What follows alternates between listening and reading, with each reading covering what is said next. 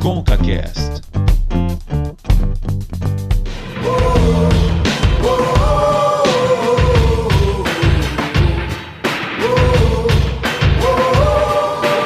Mas que você morra, irmão, na sua guerra vão nem se lixar.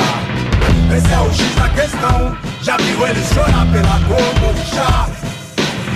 E os camburão que são pequenos a retrapicar, papel desce em sala, João, bomba relógio prestes a estourar. Começando o Conca Cast, episódio trinta e sete, eu sou Cauê Martinelli, eu estou quase cantando porque eu estou de férias, Davi, eu sei que você também está, e o Conca Cast também está de férias. É, cara, deixa aí botar o barulhinho do chimarrão e dá pra... Não dá pra escutar bosta nenhuma. Seu microfone é muito bom. É muito ruim, mas eu tô tomando chimarrãozinho, descansando, é, aproveitando e curtindo as férias, me preparando para esse ano que está já começando, mas curtindo também esse momento de Conca Cast, como também aí nossos amigos ouvintes que estão escutando. Tem algumas pessoas que não estão de férias, né? Porque tem um monte de gente que trabalha mais nesse momento. Exatamente. Estamos de férias. O conteúdo não é novo, mas é bom que você vai poder ouvir muita coisa, um compilado de coisas que a gente conversou ao longo do ano e vai, quem sabe, se interessar para ouvir os outros podcasts. Tem muito conteúdo para você ouvir, são trinta e cinco episódios inéditos, tem um da semana passada que já foi um compilado com programas de férias, e é, com programas que a gente já tinha gravado, né? E esse também, e esse a gente vai falar sobre... E esse a gente vai falar não, né, Davi? Esse, você, o pessoal que ouve a gente vai ouvir a gente falando sobre vários assuntos que são temas muito importantes para a nossa sociedade, que é sobre racismo, a gente falou sobre Venezuela, a gente falou sobre estupro, a gente falou inclusive sobre violência contra a mulher, né? Sim, é, foram podcast em, pessoalmente, Cauê, eu aprendi muito, porque a gente falou com pessoas que realmente estão relacionadas de maneira estreita, não sei se é a palavra certa, de maneira estreita com, esse, com esses temas, essas problemáticas, né, sociais. E, e além de é, falar do, de temas que a gente precisa falar, eu pessoalmente aprendi muito.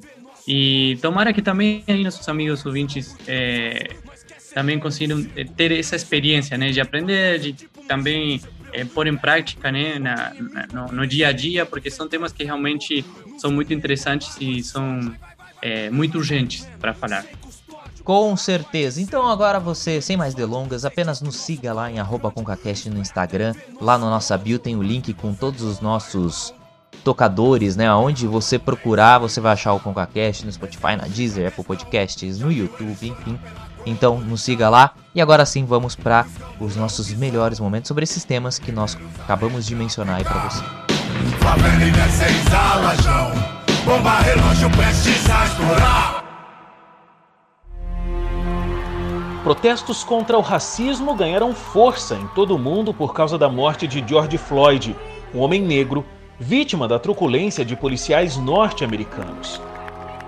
No dia vinte e cinco de maio, um vídeo mostra um policial branco ajoelhado, asfixiando o pescoço de Floyd. Durante os angustiantes dez minutos de vídeo, é possível ouvir George dizer: "Eu não consigo respirar. I can't breathe. Please, Testemunhas no local imploravam para que o policial saísse de cima do pescoço dele. No entanto, George morreu de uma parada cardiopulmonar ali, na hora. Desde então, a frase "I can't breathe" virou um símbolo da indignação de quem não aguenta mais o racismo.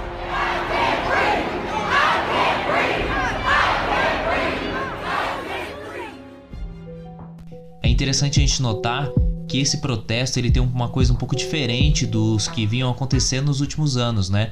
Antes a gente via muito o, os jovens negros protestando contra esse tipo de violência, contra o racismo, e agora a gente percebe que temos que tem jovens brancos também ali fazendo parte dessa manifestação, ou seja, é uma indignação que, que vem de todos os lados, né? Que, que acabou acontecendo de todos os lados, todo mundo ficou muito chocado com o que aconteceu. Agora eu queria saber de você, Luiz, por que, que você acha, né, que de repente esses protestos, essas manifestações ganharam tanta força, diferentemente do que a gente via no passado, né? e que acabou rompendo barreiras, não ficou só preso ao que está acontecendo nos Estados Unidos, mas outros países aderiram a essas manifestações, inclusive o nosso país, o próprio Brasil. Olha, Cauê, eu acredito muito, e sei que isso é verdade, que o racismo não afeta apenas a população negra. O racismo afeta a todos. Toda a sociedade sofre quando um pai de família morreu, assim como George Floyd. Ou todo, todo o Brasil sofreu com a morte de João Pedro. Famílias, é, universidades, a sociedade civil sofre quando, alguém, quando perdemos alguém. Assim como tem acontecido com a Covid, toda vez que tem um número maior de pessoas vítimas da Covid, o Brasil todo sofre. Então eu acho que o racismo não é uma coisa isolada apenas para o negro lutar contra, mas é uma coisa que a sociedade civil deve se juntar, e eu acredito que esse tipo de pensamento é que tem feito com que tantos brancos se manifestem também a favor, é, na verdade, contra o racismo. E por que ganhou tanta repercussão? É, eu cheguei até a ouvir de alguns jornalistas que desde mil novecentos e sessenta e oito, que foi quando o, o, Martin, o irmão Martin Luther King morreu, essa foi uma, das, foi uma espécie de segunda maior manifestação, né, depois da morte dele. E eu acredito que o vídeo em si foi muito chocante. Você ouvir, é muito, você ouvir. Eu cheguei a ver o vídeo, cheguei a ouvir alguns áudios, e quando você ouve ele, please, please, por favor, por favor, eu não consigo respirar. E aquela voz sufocante, isso sufoca qualquer pessoa que assistiu aquilo ali. É, outra coisa que acho que certamente comoveu muitas outras pessoas foi a reação da Casa Branca. Então, quando a gente vê todo esse cenário e a Casa Branca se pronunciando, se referindo aos manifestantes como vândalos, terroristas, exigindo que os governos estaduais e as prefeituras fossem mais duras no combate a essas manifestações, e ofendendo assim os manifestantes, que em muitos lugares os manifestantes se apresentaram pacíficos, isso também foi assustador, e eu acho que isso também só fez inflamar ainda mais as manifestações. Os jogadores da N B A paralisando, né, ah, naquele momento algumas rodadas do, dos playoffs da N B A, que é um momento muito importante, inclusive, do, do esporte, e ah, até falava-se naquele momento de paralisar a temporada como um todo, né? A temporada essa que já é totalmente diferente, porque os jogadores estão dentro de uma bolha lá na Disney, né, em Orlando, então estão isolados de familiares, de amigos, e lá jogando basquete. Isso aconteceu devido ao Jacob Blake, de vinte e nove anos, ele foi alvejado com sete tiros pelas costas por policiais, e inclusive isso aconteceu na frente dos filhos dele. É, a tentativa de homicídio, né, foi filmada e viralizou ali nas redes sociais. Na ocasião, a polícia inclusive afirmou que apenas estava atendendo um incidente doméstico, mas posteriormente viu que o Blake estava tentando apartar uma briga entre duas mulheres quando ele foi abordado por esses policiais e foi alvejado. Isso gerou uma revolta por parte dos jogadores, da sociedade norte-americana, não vamos dizer como um todo, porque não foi o caso, né? Mas inclusive os jogadores do Bucks e alguns outros jogadores da N B A fizeram um anúncio, falaram sobre a situação. Uh, e com tudo isso que a gente está vivendo, com todo esse contexto histórico, É, por que que você acha, Thales, que de repente essa situação como um todo, esse discurso dos jogadores, tem um impacto histórico não antes visto? Pelo menos eu não me, le- não me recordo na N B A ou no esporte americano, uh, um discurso de jogadores e uma situação tão grave que tem um impacto histórico como esse que a gente está vivendo agora, né?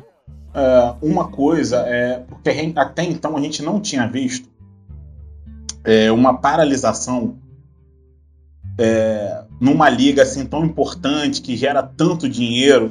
Você lembrou aí que a N B A, ela foi para uma bolha, então assim, já, já não bastasse ela, ela gerar tanta grana durante tanto tempo, do, a, ao longo dos anos, ela esse ano ela tem um aspecto diferente, que teve a, essa pandemia, né? E houve um investimento para que ela não parasse, né? Eles foram para Orlando, eles estão lá no resort da Disney.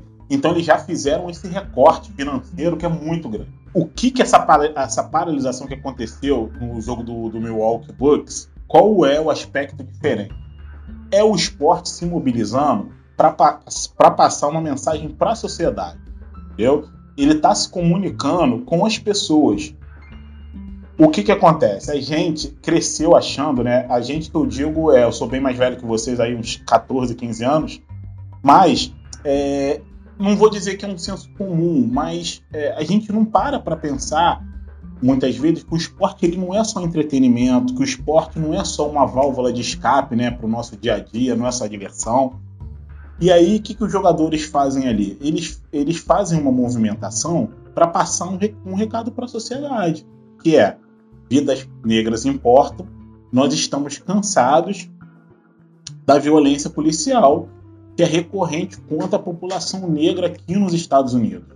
Esse ambiente ele já vem sendo criado há algum tempo, porque se a gente for parar para olhar para trás, é, em termos de esporte, nos outros esportes não existe um ambiente tão favorável para que os jogadores se sintam confortáveis a fazer esse tipo de manifestação.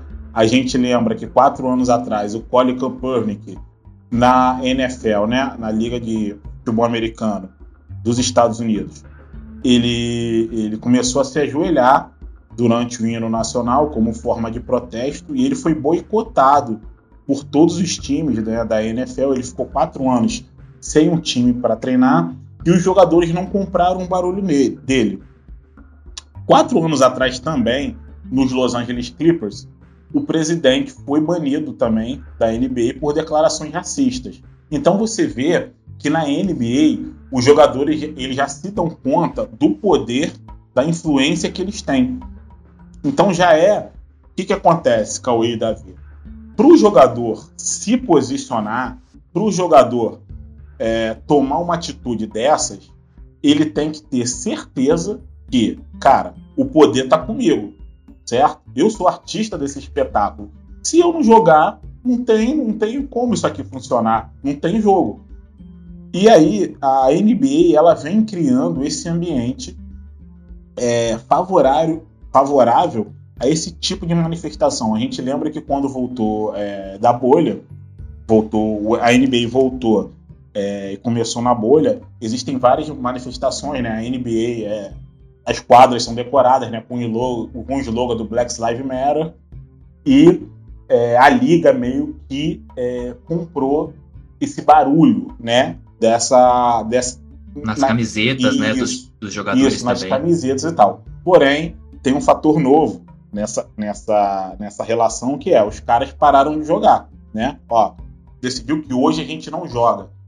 Eles vão voltar, né? A N B A tá voltando, cogitou essa questão da da paralisação total, mas você pensa que... E aí, se parar? Como agiria a liga nesse caso, né? É uma coisa que a gente pode especular, porque aí a gente, aí a gente vai estar lidando com economia, a gente vai estar lidando com dinheiro, e a gente não sabe como seria isso. Mas, de qualquer forma, acho que o que torna isso único, cara, é, o, é a gente perceber o, o esporte como uma ferramenta muito forte de comunicação, né?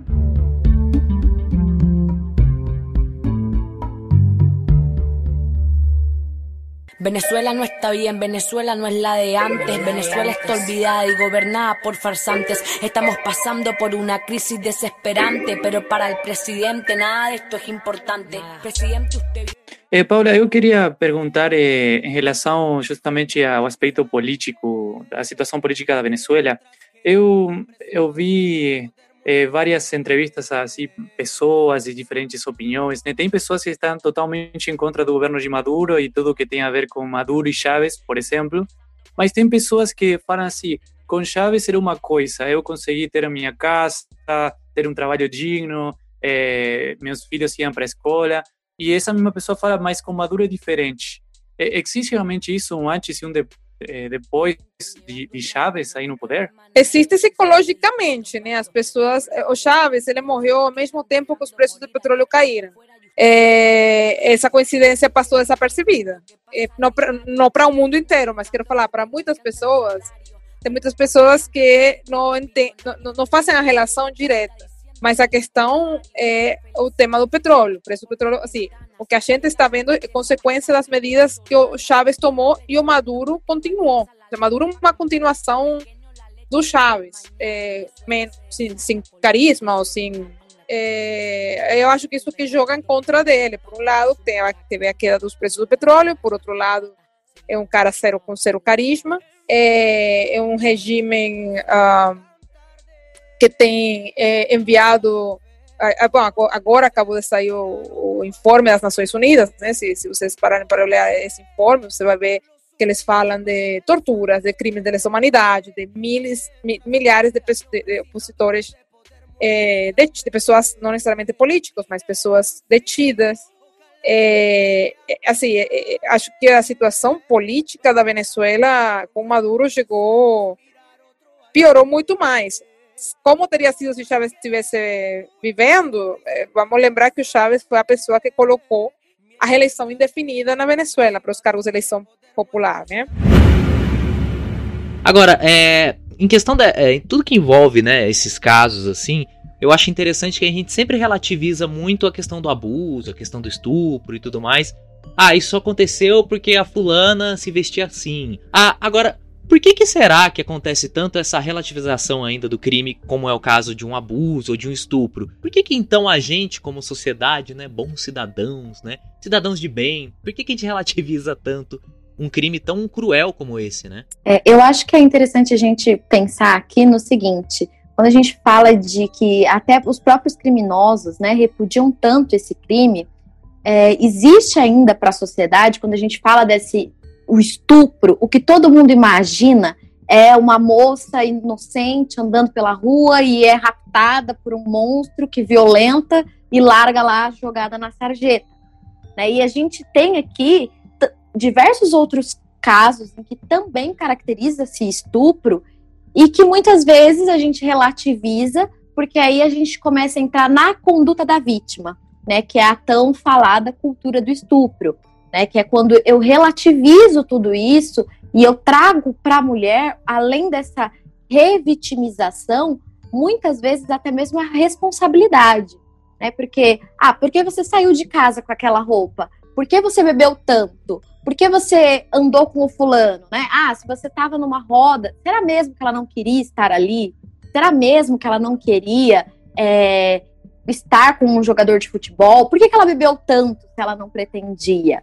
Na maioria dos casos, quando a gente não trata de algo brusco, a gente tende, enquanto sociedade, a tentar, de alguma forma, justificar o crime, né? O que é irônico, porque a gente não tenta justificar nenhum outro crime e, em um caso como esse, a gente tenta justificar, e na maioria dos casos, culpando a vítima.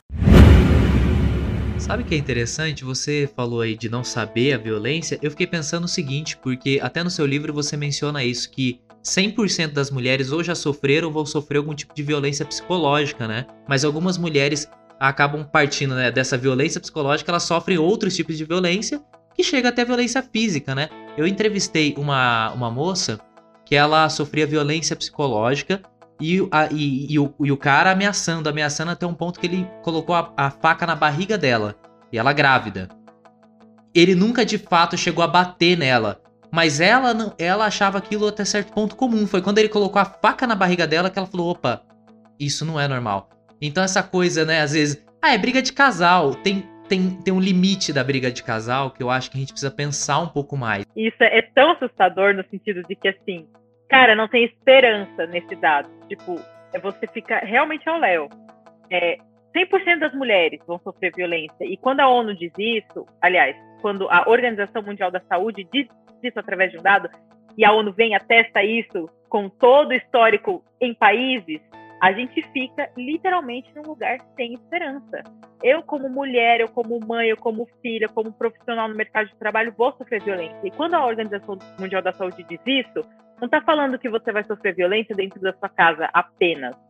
E, e que se você é uma mulher, você está sujeita apenas a essa condição doméstica da violência. Não. É no trabalho, é na rua, é na faculdade, é no, no, no contexto social, com seus amigos. cem por cento das mulheres vão sofrer violência. E violência, quando a gente fala... É, não estamos apenas limitando a violência física. E eu achei muito bem colocado isso que você disse, porque a violência física é talvez um último estágio da violência. Tem outros atos que antecedem a violência física e sexual. Tem a violência patrimonial, que muita gente não sabe, mas tem muita mulher casada que sofre, que é privada do seu direito de sair de casa ou de entrar em casa. E aí eu, eu vi um vídeo do, do craque Neto, né, do jogador lá, o Neto, eu achei um barato. E, e, e assim, ele se manifestando forte, assim, vou até colocar um trechinho aqui. Como é que pode agora aí o que tá acontecendo aí com o Robinho aí, rapaz? Como é que o Santos contrata o Robinho? Com todo o respeito, as coisas... Ah, que Deus, rapaz! Você acha que Deus faz isso aí, velho? Você acha que Jesus... Vocês ficam pensando aí se, a, ah, se o Robinho vai jogar, ah, se o patrocinador vai sair. Alguém falou da menina? Alguém sabe da mãe dela? Alguém sabe da avó dela? Alguém sabe da história da menina albanesa? E aí ele lá se manifestando tudo e ele fala, né? E a vítima, né? E ninguém tá falando dessa menina. E aí é o meu ponto. Por que que a gente não fala tanto sobre a vítima? É, não relativizando o crime, mas falando sobre as consequências. O Davi mencionou por alto, assim, essa questão do trauma, que a Mayara com certeza deve acompanhar isso mais de perto. É, é importante falar sobre a vítima ou não? É melhor deixar ela escondida lá mesmo para que ela não tenha maiores problemas? Ou de repente falar dos traumas que ela está sofrendo seria importante para mostrar o quão grave é um crime como esse? Eu acho que isso é uma questão muito delicada, porque para a mulher que passou por isso, toda vez que ela fala disso, ela é revitimizada. Ela é incluída naquele momento novamente. Então, muitas vezes, ela sofre no momento do abuso, ela sofre no momento da denúncia, ela sofre quando fala sobre isso de novo, ela sofre numa reportagem, ela...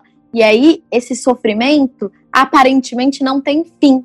E para essas mulheres, o que elas querem é colocar uma pedrinha lá em cima e não se fala mais nisso, ninguém toca mais nesse assunto. Então, eu acho que o mais importante aqui é nós falarmos sobre o homem do que sobre a mulher. Primeiro, sobre o agressor, para a gente desmistificar, enquanto sociedade, o perfil do monstro. É porque muitas vezes a gente imagina, nossa, mas o fulano, ele frequenta, ele era pastor, ele, não, ele não pode ter feito isso, porque ele era um homem de família, porque a gente imagina esse estuprador como um monstro. Foi isso que a gente foi condicionado a acreditar a vida toda. Então, quando a gente traz esse perfil do homem, que não é um monstro, a gente abre os olhos, né, da sociedade para isso, e a gente tem, sim, eu acho que é muito importante a gente falar sobre uma masculinidade saudável. Eu não preciso ensinar mulheres a se defenderem de homens enquanto eu ensinar homens a não agredirem mulheres, enquanto eu ensinar os homens a respeitarem o espaço das mulheres, o corpo das mulheres. Quando essa educação masculina crescer, eu vou precisar me preocupar menos com as meninas.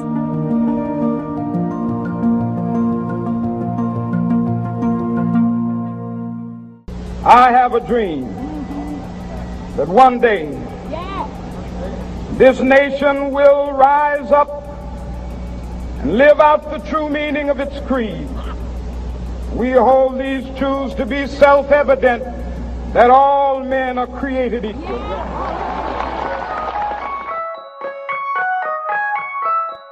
O racismo, ele está enraizado nas, estru- nas estruturas, né? A gente vê o racismo no Estado, a gente vê o racismo nas leis, a gente vê essa segregação. E aí é uma, é uma engrenagem, né? Você vê isso refletido no Estado, na política, na segurança pública, na saúde, na educação. Então, quando você começa a analisar, é um problema em cadeia. Eu, eu queria justamente falar disso, no, no, no racismo no, no Brasil. É, depois da sua resposta, queria compartilhar também uma, uma informação do racismo nos outros países da Latinoamérica. Uhum. Mas assim, eu estava lendo uma notícia é, que falava assim, ó, em Brasil, é, de cada dez pessoas mortas ou assassinadas pela polícia, oito são negras. É uma cifra uhum. maior que Estados Unidos. Uhum. É, então, é, depois do que aconteceu em Estados Unidos com, com o, a morte do, do Floyd, É, parecia como que Estados Unidos é o único país é, racista, porque acontece Sim. isso. Mas os dados falam que o Brasil é ainda pior no caso das mortes pela polícia que Estados Unidos. Como você vê é, essa triste realidade? Mais uma vez a gente retoma a esse racismo estrutural que se manifesta de formas diferentes em cada país. É, nos Estados Unidos existe esse racismo estrutural, existe. No, no Brasil, isso também existe, e vale ressaltar, inclusive, que o racismo estrutural é diferente do racismo institucionalizado. E a gente tem as duas coisas aqui no nosso país. A gente tem esse racismo institucionalizado a partir do momento em que as instituições policiais, elas colocam um estereótipo do bandido e associam muitas vezes o ato criminal à pessoa negra. Recentemente eu estava conversando com meu pai, meu pai já tem mais de sessenta anos, meu pai tem sessenta e seis anos, e ele foi parado numa blitz. Cara, meu pai sessenta e seis anos, a cabeça toda branca, ele parado numa blitz com uma arma na cabeça dele lá em Salvador, que é uma cidade predominantemente negra, que é uma África no Brasil, que tem essa história negra, afro, muito forte, a partir das religiões de matrizes africanas, através do Pelourinho, enfim, através da construção de Salvador, foi com base nas, é, nos africanos, na história africana. Então você vê esse tipo de coisa. Às vezes um branco da mesma idade, com o mesmo porte, vestindo a mesma roupa, dentro do mesmo carro, não fosse abordado naquela blitz, ou se fosse abordado, seria abordado de uma forma diferente. A gente vê que no caso lá em dois mil e doze, um estudante também lá nos Estados Unidos de dezessete anos, que estava num condomínio de luxo, né? Ele foi assassinado pelo segurança, e ele não estava nem armado. Mas se você for pegar, às vezes, uma blitz com um menino branco, da mesma idade, no mesmo local, perfil, horário, o tratamento não é esse. Hoje em dia, é, você acha que os esportistas, estrelas, é, que sempre falam alguma coisa da questão racial, da discriminação, você acha que a postura deles tem que ser mais radical? Ou você acha que é um momento, é, um momento bom, que a gente, as pessoas estão entrando em consciência da problemática? O que você acha? Davi, olha só, eu não gosto dessa palavra é, radical, entendeu? Porque eu acho que... O que, que acontece? Quando a gente fala em radicalismo, me dá a impressão que a gente está tomando uma decisão mais dura do que ela deveria ser. E quando as pessoas, por exemplo, só para só para situar, as pessoas gostam muito de antagonizar o pensamento do Martin Luther King com o pensamento do Malcolm X. Ah, o Malcolm X era um cara mais radical. Não, ele não era um cara mais radical. O Martin Luther King e o Malcolm X, eles queriam a mesma coisa. Eles queriam um mundo onde os negros pudessem viver de uma maneira respeitável, certo? Eles tinham maneiras diferentes de lidar com aquilo. Por quê? Porque o Malcolm X, ele veio de um ambiente muito violento. Para a gente ter uma ideia, a história de família dele, o pai dele era um pastor que foi assassinado e tal. O Martin Luther King, ele veio de um outro contexto. Então, por isso eles tinham é, discursos diferentes, mas não era que o Malcolm era mais radical. Voltando à sua pergunta, eu não acho que, que falte uma atitude mais radical. O que eu acho que falta, no geral, é que a gente tem que construir um ambiente que a gente, que os, que os atletas, eles estejam mais favoráveis a tomar certas atitudes. A gente pega, por exemplo, quando a gente compara, eu, é, hoje eu, eu, eu tenho trinta e nove anos, mas eu durante muito tempo reclamei do, posicio, do posicionamento do atleta negro brasileiro comparando o atleta com o atleta americano. Sendo que o atleta negro americano, ele vem também do ambiente universitário, né? Sendo que o atleta americano, apesar de lá, é, o, se eu não me engano, doze, treze por cento do, das pessoas da população negra, né? A, os, da população negra americana ser doze a treze por cento da população americana, e aqui a gente está falando mais de cinquenta por cento de negros, lá eles têm um debate racial muito avançado, muito mais avançado que aqui, porque lá eles tiveram ações afirmativas de cotas lá atrás, coisa que a gente tem aqui é questão de talvez vinte anos atrás. Eu acho que hoje os negros estão tendo mais espaço para falar, entendeu? É, e aqui no Brasil, o que me parece é que os atletas, e, e aí não é uma crítica necessariamente aos atletas, mas eu acho que a sociedade como um todo, eles são desconexos, como grande parte da sociedade, do que acontece ao nosso redor. Porque, inclusive, o que a gente percebe são atletas desde criança. O pai percebe, às vezes, um talento ali. Então, ele come... vou falar do futebol, é o principal esporte do nosso país em popularidade, né? E aí o atleta vai lá, o pai, ele coloca o menino e dedica o menino, o menino se dedica, muitas vezes o menino até deixa de lado o estudo e pratica só o futebol. Aí ele vai, se torna um jogador de futebol, ele consegue alcançar o sucesso e o dinheiro, porque às vezes o cara dorme ganhando um valor X e depois ele tá rico no outro dia, a depender do sucesso que ele faz. E aí parece, até alguns psicólogos dizem isso, que o jogador ele quer recuperar o tempo perdido da infância e começa a fazer um monte de coisa. Então o cara sai, vai pra balada, vai pra isso, faz aquilo, faz... faz um monte de coisa que ele tem dinheiro agora e tem liberdade para fazer que antes ele não fazia. Então, há, às vezes, o processo de criação dos atletas, o processo de criação do cidadão, da formação do cidadão está errado. E aí os atletas, a gente cobra coisas dos, coisas dos atletas que talvez eles não tenham condição de dar. Muito se fala, é, pelo menos é, a, a imprensa que, que está mais é, afim do, do governo da Venezuela, os próprios líderes políticos chavistas venezuelanos, falam que tem uma pressão internacional, principalmente dos Estados Unidos, e que faz que a Venezuela tenha uma crise principalmente econômica, que isso tem como consequência crise social, crise política. É, você como jornalista venezuelana que mora no Brasil, né, não mora lá, mas, mas você como venezuelana, é, qual é a sua opinião em relação a isso? Porque a informação que a gente recebe, o Venezuela, o chavismo, é, levou ao país para a crise. Estou falando assim como um argentino que recebia notícias lá. É, o próprio governo do chavista foi que levou a, a Venezuela para a crise, mas também tem outra, uma outra opinião, que é os Estados Unidos faz pressão econômica sobre a Venezuela para tentar é, colocar um governo mais afim é, para a Casa Branca. Então, eu tenho uma opinião mais diferente. Não, eu, eu não acho que o, o chavismo levou a Venezuela para a crise. Eu acho que a Venezuela é um país que estava em crise é, política e econômica e social é, quando o Chávez ganhou. De fato, o Chávez é consequência de toda essa crise.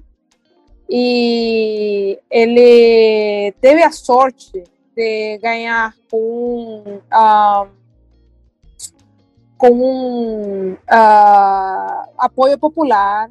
É, e a pouco após ele ganhar, os preços do petróleo começaram a subir e a situação, ele, ele, assim, teve, teve oportunidades diferentes, teve apoio popular, teve mais ou menos um consenso político e teve uma bonança petroleira como nunca antes a Venezuela viu.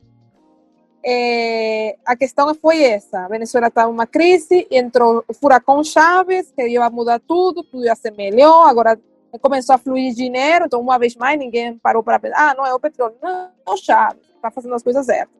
Claro, quando o preço do petróleo caiu, tudo se foi, assim, não fizeram coisa certa nada, tudo foi um desastre, caiu tudo, e a Venezuela entrou nessa crise horrorosa que a gente está. Quando as sanções chegaram, o país já estava passando mal. Cada país tem que defender seus interesses, assim que funcionam as relações externas, externas, né? Mas no caso, eu, eu acostumo sempre falar... Eu não, eu não, não gosto de olhar para a Venezuela com viés ideológico, porque eu não acho que a situação na Venezuela seja ideológica. E eu também não acho que na Venezuela a, a situação passa... Ou seja, eu acho que a solução para a Venezuela tem que vir de adentro. É, você não vai resolver o problema. Tem pessoas que querem uma invasão, pronto, que estão desesperadas, porque enfim, já não vem saída. Eu acho que, obviamente, eu não sou a favor de uma invasão, isso eu acho que fora da questão. E a, a solução tem que vir de dentro, porque você não vai resolver... É, você não pode limitar... O chavismo existe como força. Tem pessoas que acreditam no governo, por mais que seja dez por cento, quinze por cento, vinte por cento, o que for. Você não vai passar com uma planadora por eles. Estou falando das pessoas, não estou falando dos políticos. É, e não, não dá para continuar passando por cima, é, uma planadora por cima dos, dos opositores. E também é uma questão econômica e social importante a considerar que o país está completamente espangalho. Não sei até que ponto eu acreditava nisso, ou foi algo que ele conseguiu colocar na minha cabeça, porque ele sempre dizia que eu tinha que ser grata a ele, que quem era o cara que ia fazer o que ele fazia por mim. Palavras grosseiras, de humilhação. Me chamou de vadia. Eu abri a porta e eu fui sair do carro. Botei o meu pé pra fora, ele me puxou, eu bati minha cabeça, o meu óculos voou longe. Ele já tinha me jogado contra a cama, já tinha me, me segurado contra a parede e posto a mão na minha boca assim com força, sabe? Jennifer, você tá, você tá falando de uma mulher casada. É, eu acho muito interessante o, o título do livro que você escreveu, é, porque é depois do sim. E eu pensei imediatamente a ler o título, como que parece como uma coisa que o homem conquistou e depois não valoriza. Uma coisa que ele conseguiu E, e pronto. É, por que você escolheu aquele título? Tem, total, Davi, isso que você falou, cara, foi exatamente esse o ponto, né?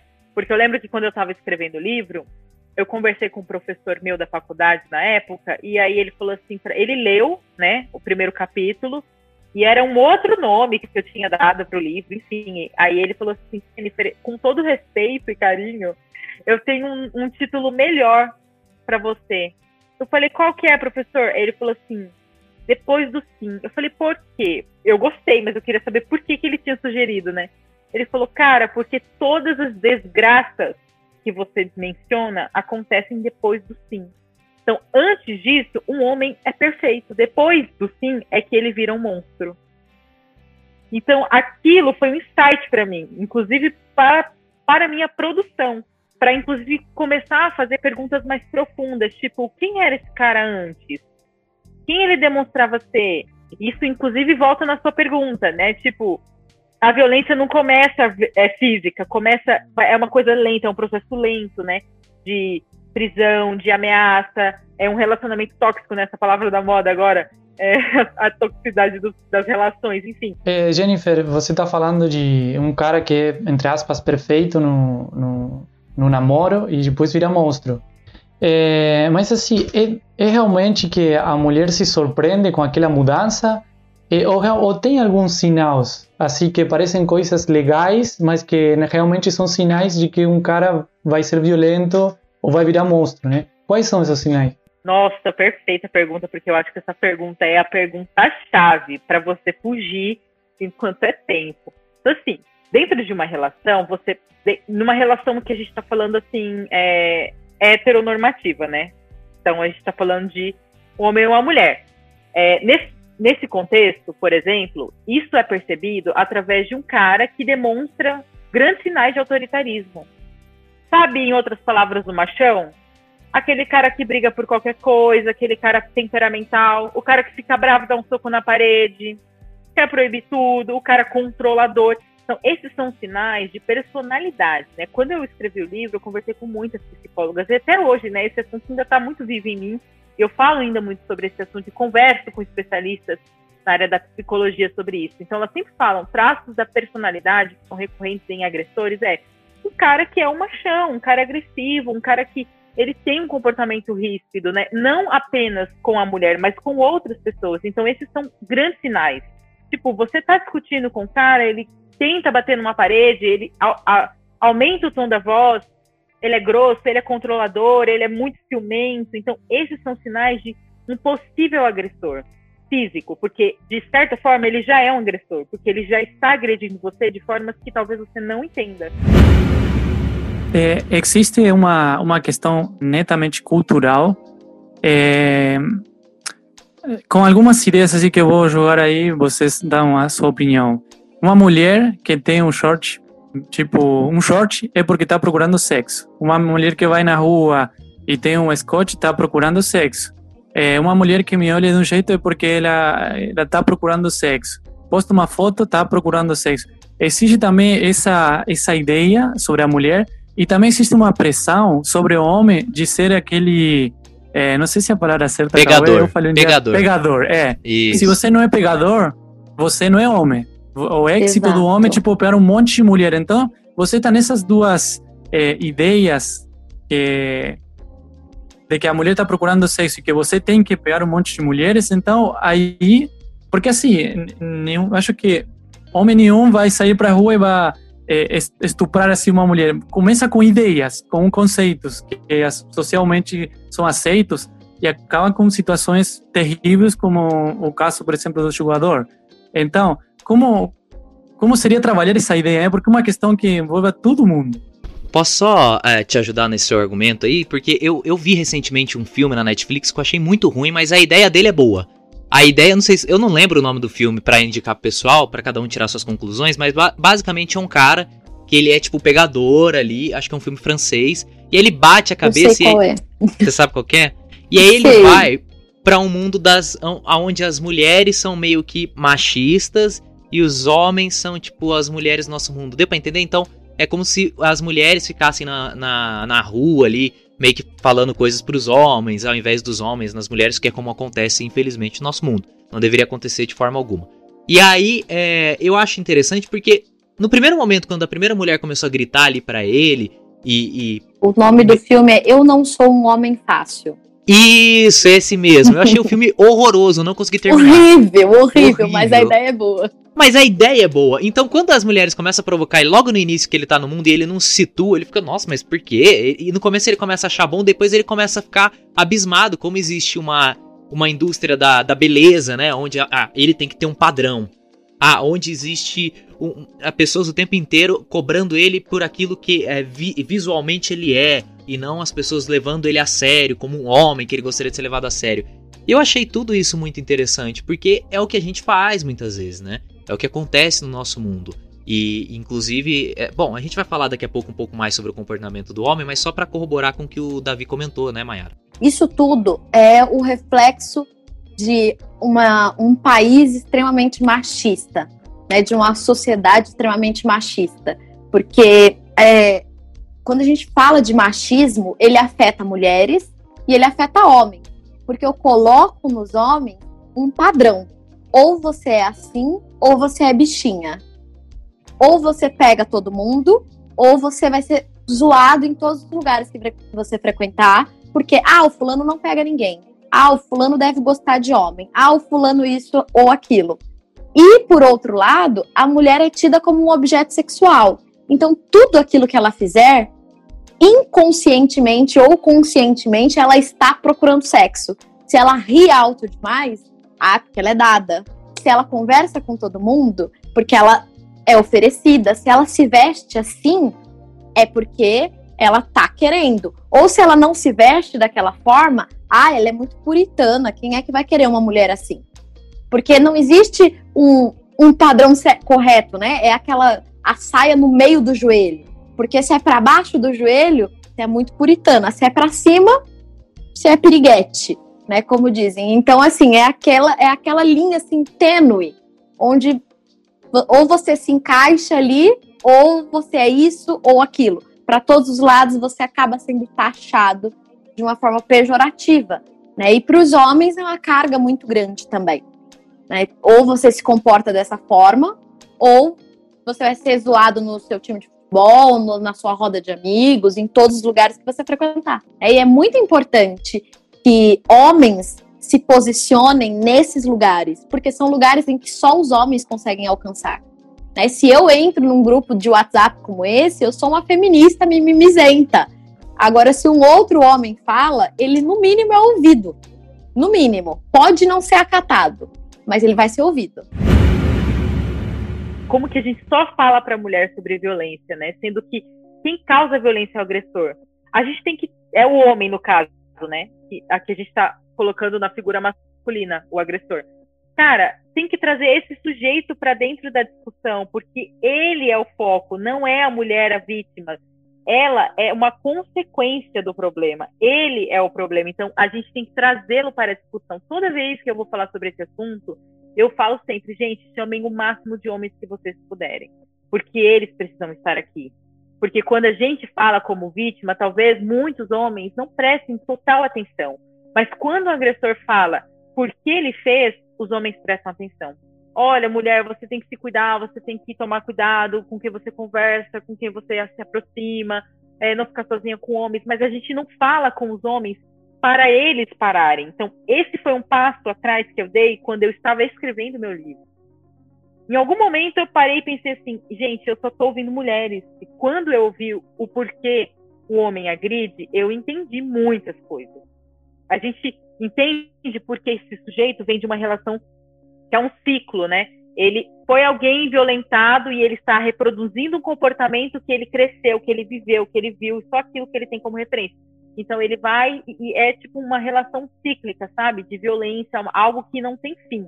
Então entender isso foi a chave, a chave para que eu conseguisse desenvolver uma ideia de educação.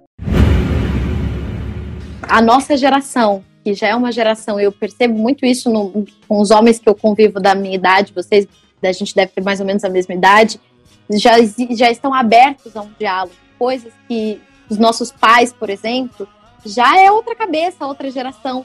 Então, quando nós formos os pais, nós criaremos os nossos filhos de uma forma diferente, né? Então, os, os meninos que virão também terão uma criação diferente.